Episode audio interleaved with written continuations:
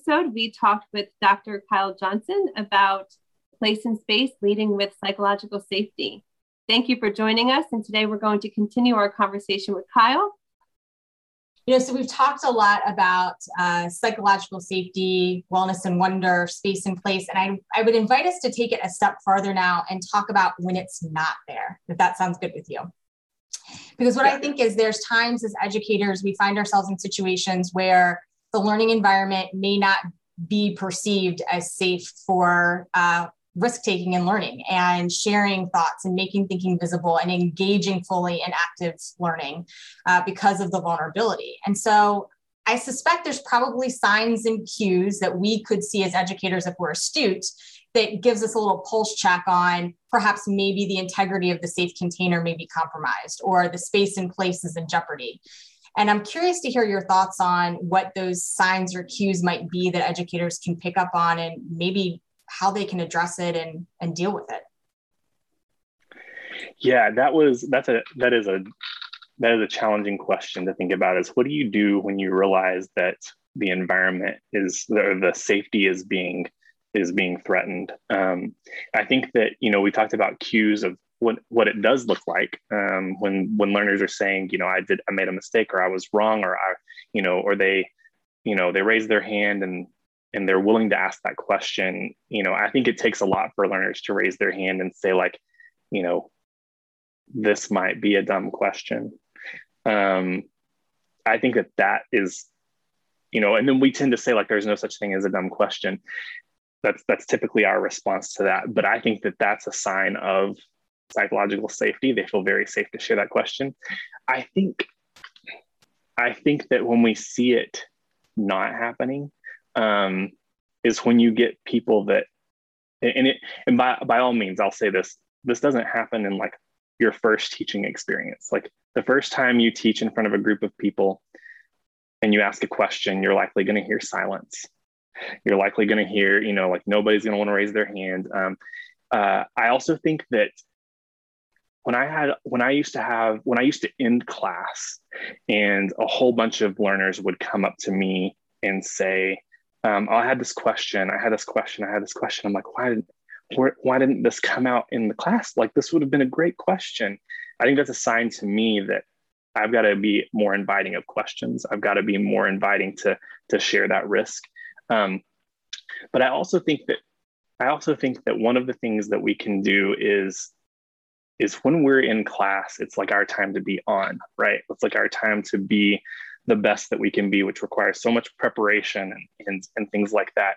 But I, I go back to, you know, what, what we would say is over time, like a really good pre-briefing is what sets the stage for psychological safety, letting learners know what's going to happen, letting them know all of the the things that are to come. Um, and and um, when there's going to be a break, there's so much that comes.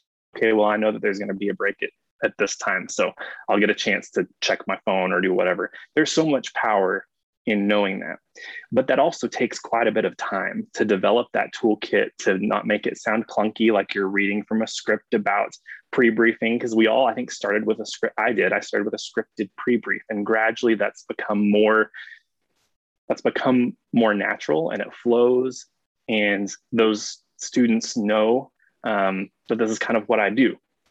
Um, i think at the very beginning what i would go back to and i've shared this author with y'all a couple of times um, jeffrey duncan andrade says that while we're building this toolkit while we're building this toolkit of um, of teacher practices for when we see a, a psychological safe environment start to you know to to lose its hold. When we see that um, and, and we don't have that task right at hand to wrap it back in. He says that the best thing teachers can do from day one is show up and show compassion to our students. Like that's that's what we can do. And and so you know i tend to think when i have depending on the dialogue you know when a when a when a student begins to ask when a student asks a question that i begin to think ooh like you just introduced a risky topic. I think one of the things I tend to do is I say, thank you for bringing forward that question. That's a great question. Um, and sometimes just a little bit of silence helps as well. Um, and sometimes I, I don't know when I'm in those kind of conversations, I'm like, let's let that sit for just a second, because I'm not expecting you know someone to have the answer to that question because um, that's a difficult question. So let's think about that for a little bit. Let's let it percolate because I know, and I even say I need to let that percolate too. I think that there are all kinds of strategies that we can use, and those develop over the time. But I tend to think, you know, the worst thing we can do is shut down the question, unless it's getting, of course, hostile. But I think most times learners are genuinely curious. And I think it goes back to holding the basic assumption, which again feels very scripted the first time you read the basic assumption work from the Center for Medical Simulation. But if learners kind of know that you're not going to only say that, you can say it's a safe place all that you want. If you don't work to create that, then it's just words. Um, and so I, I tend to think if they see me as an educator working through that, like, okay, that was that was a tough question. Let's let's lean into that a little bit. Then they learn to know that the next time it's asked, that's going to be the same response for me. That's going to be the consistency of my practice when we have challenging questions that are brought up about equitability in healthcare or you know some of those dicey topics that tend to get students really conversing with each other. Um, so i think i think everybody has a, probably a different toolkit. Those are kind of the ones that i started with. Um, uh, but i also think that it doesn't happen on day one. It it takes some time for you as an educator to learn from your students um, what works and what doesn't work and i think being vulnerable and sometimes knowing that didn't land um, is sometimes encouraging to share the next time. Um, it's sometimes encouraging to share that next time. Like, you know what? That that didn't go as well as I thought it did. There's a lot of power in us being vulnerable in front of our students. I know a lot of people tend to also think that that can be used against us later. Um, uh, but I do I do believe that there's a lot of power in educators um, showing their vulnerability when they're you know when they're not certain of an answer, not having the answer. I think that those go a long way for creating psychological safety when you feel it's beginning to, to be threatened in a classroom setting. That's, yeah, that's great. Thank you, Kyle. And you know, so I just wanted to share some of the words and themes that were resonating with me as you were speaking, which is consistency, um, compassion, authenticity, practice, experience, right? It's going to take falling down a few times. Um, mm-hmm. and getting back up there and uh, trying it trying it again. Um, i think i heard you also say uncertainty and it's okay to share that uncertainty. Uh, you know i, I don't have the answer. Um, so th- those were some of the things that were resonating with me. What about you rach I totally agree. And I would add to this anchoring in what I hear is a teaching philosophy, right? So when we talk about, for those who are unfamiliar with the basic assumption, the Harvard Center for Medical Simulations uh, phrasing of the basic assumption is that we believe our learners are intelligent, capable, wanting to do their best, and wanting to improve. And so, anchoring yourself in that and, and really explaining to your learners what that means and how does that manifest in the learning environments that you facilitate, and keep revisiting that when that uh, integrity of the safe container may be compromised. Uh, acknowledging it, addressing it, and recentering and anchoring, um, I think are really important. I'm also a big fan of the timeout we need a mm-hmm. timeout, right? Not like the punishing timeout, but just like I think Kyle, you said it, just a pause, some mm-hmm. silence, a breath, and even just saying that, you know, I'd like all of us just to take a second and and kind of reground ourselves in what we're doing, and then go into that basic assumption, um, however that resonates for you in that moment, however you can articulate that. Yeah, I think so much. I think so much lands on that basic assumption, and you're, and I would agree, reminding them if if those if those top if you know if, if you start to feel that the safety is threatened reminding them that this is where we're at we all hold learners to this we believe everybody we believe this about everybody and it changes us as an educator it really does when you begin to truly believe that in every interaction that you have with a student that we believe is just a curious learner a curious individual or you know on their own continuum of of of who they are um, a lot of work has been discussed, I think, with us about the ladder of assumptions as well. It keeps you on that bottom ladder. And, and without getting too deep into it, um, you know, for anybody listening, that just go Google the ladder of assumptions. Yeah, the ladder of assumptions. Just go Google that, and it keeps you at that ground level of I just received some data. And before I, you know, a learner comes up or a learner in class says something that maybe initially like, oh wow, that's making me really uncomfortable. It's you know I'm not sure how to take that, um, or I have a whole bunch of assumptions about that. And the ladder is like, okay, well you just gave me a whole bunch of data and I know nothing else about that. What I do know is the basic assumption about you that we believe you're intelligent. We believe you know, and if you stay on that level, it really changes the whole conversation that comes after that. I think um, that, that's what I tend to think is it changes everything about what the follow up question is to that. Yeah, I so appreciate you bringing that up, uh, Kyle. And and you know, Chris Argyris calls it the ladder of inference. And you're yes. right. Like we we ladder climb up that ladder so intuitively um, and subconsciously without realizing it. So just to validate for folks who may be listening and thinking, oh gosh, you know, this is all well and good, but there's these moments where it's really hard to anchor in this basic assumption. I think it's important to validate that we're all wired that way. That's normal. We all have the experiences where, like, what is the student thinking? Or, you know, I think a lot of people can resonate with how did the student get to this point in the program? How did they make it to this class? Right.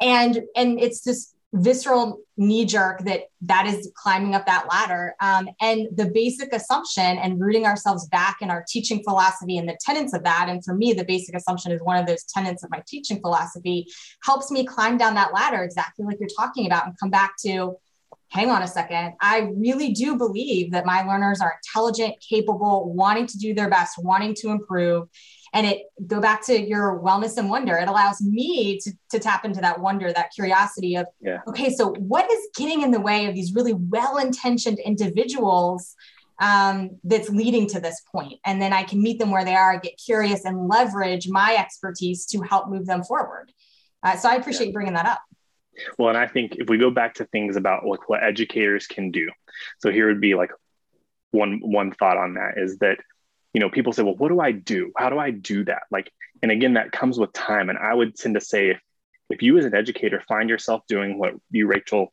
just described like oh you know your first thought is how did they get here?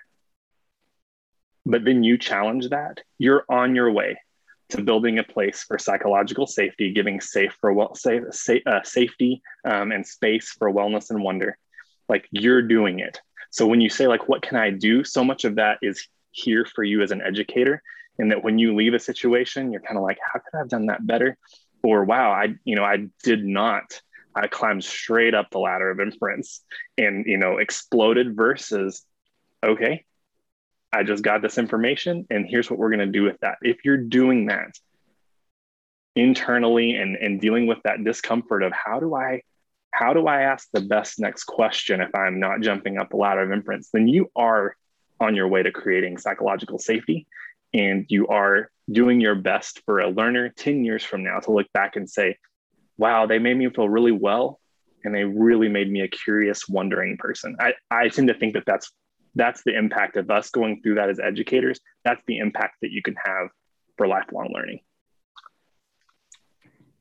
That's so good. yes, so good. That's great. Thank you. Um, and I love ending with this um, this idea of things that we can look at as an educator of of knowing that we're on the right path, right? You know, when I when I'm checking myself and climbing down that ladder, I, I'm I'm really do, showing up the best I can for my my learners, and I think that's important to to remind ourselves as educators that it's a it's a practice, it's a process, um, it evolves over time, and, and, we're getting there. We're on the right path. It's very reassuring. So, uh, Kyle, I wanted to know if you um, were ready for some rapid fire questions. Absolutely. All You're right. going to find, you know, I'm an academic at heart, so this, some of these are probably going to be very um, academic rooted, but let's go. That's okay. We are all super nerdy, right, Rachel? Right. Yes, we are very nerdy. Yes. Um, so, if you were to write a memoir, uh, what would you title the book?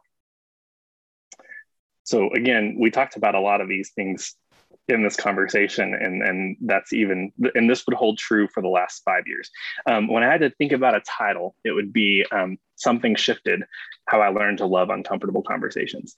Uh, and, and so that really would be it. And I, again, I, I, would have to channel like Adam Grant and his work on Think Again, um, rethinking. Um, but it really would, so, something shifted is a quote that uh, really resonates me with me from the book Educated. Um, I could I would spend an hour unpacking that. But yeah, something shifted how I learned to love uncom- uncomfortable conversations. Oh, Kyle, so I have a nickname for you, and I'm just going to call you Kyle the Mic Dropper Johnson because every time we ask you these questions, like, and it started with, you know, back when we were doing makerspace conversations, mm-hmm. and we'll ask these questions, and you have these like pithy, just really transformative, like, oh, aha moments. Um, so you have a new nickname, uh, Kyle well, Mic Dropper Johnson. That's thank awesome. you. I like that. Yep. I like that. I tend to think they're pretty nerdy, but again, I'm, I'm, I feel like we're all, we're all nerds at heart. So. um, what is on top of your reading list right now for fun? For fun, um, you know, so I have a Kindle with a whole. Again, I think like any of us, we probably have a whole bunch of books that we would love to read. Right now, I needed a break from anything that made me think about stuff. So it's actually John Grisham. I've never read a book by John Grisham, um, and I'm actually really enjoying it. So I've got a list of his books that I'd like to read. But I recently read um, The Giver of Stars. Really, really good book. Um, uh, that I enjoyed, and The Invention of Wings. Those are those are two books that I I've recently read that uh, were a lot of fun to read. Oh, that's great. Um, what is your favorite quote? Uh, again, it's gonna it's it's gonna go back. So one of them would be something shifted nonetheless, um, and the reason I talk about that is is it it really centers for me being something that uh, we're always on this shifting, moving um, environment. But uh, what I think I would say is the one that would has lasted for the long time, longest time is one by. Um, oh my gosh! Now I'm going to go blank on his name. Uh, uh, Heidegger. Teaching is harder than learning because what teaching requires is this: to let learn. That's it. And there's so much to unpack in that. And again, I think just I, I love education. And when I read that, um, that really centers in my teaching philosophy um, uh, just to let learn. That's probably one of my favorite quotes that keeps me centered. I, you know uh, that word or that phrase to let i the word that comes to my mind is surrender. And that's that's a hard thing for mm. most of us to do um, most of us humans. Um, if you could have dinner with one person dead or alive who would it be? Oh gosh, if I could have dinner with one person dead or alive, um, I think I'd have to stick pretty personal here, and it would it would be it would be my grandmother. Um, so she was a huge encourager of me. Um, uh, really, uh, as someone that had a lot of healthcare needs towards the end of her life, um, she got to see me become a nurse. She got to see me um, uh, uh, she got to see me get married. She got to see quite a bit of my life, but I think where I'm at now, um, that's who I'd love to tell like about how I became a teacher. She didn't get to see that part of my about of my journey. Um, so I think it would be my grandmother because she she grew up um, with without a lot, and um, and so I think it'd be sitting down with her and just kind of talking to her about where life has taken me um, and uh, she never got to meet her grandkids. So again, a lot of that would be really personal, but I think that she'd be at the top of my list because she really influenced me in becoming um, in becoming a nurse. Uh, and and I think that her last thought would be, you know, that I would be in the hospital caring for patients, you know, um, and and I think she also knew that I would have become a teacher um, if she would have been able to see that. So yeah, that's who it would be. Thank you so much. Um, Kyle, for sharing all of your uh, insights and um, thoughs about psychological safety uh, and all your mic drops. We appreciate all of them. I am definitely calling you mic drop from now on. And um, thank you, thank you, thank you for joining well, us. Thank you all. Thank you all for having me. I love having conversations with y'all in all different parts of the world and um, uh, in person and via Zoom. It's always a learning experience for me as well and always really enjoyable. Thanks so much, Kyle. And thanks for being a leader in best practices of teaching across environments and a leader in modeling psychological safety. It was a pleasure talking to you as always. Thank you. Thank you for joining us on this episode of NLN Nursing Edge Unscripted Surface. We hope you join us next time. Until then, remember whether your water is calm or choppy, stay connected, get vulnerable, and dare to go beneath the surface.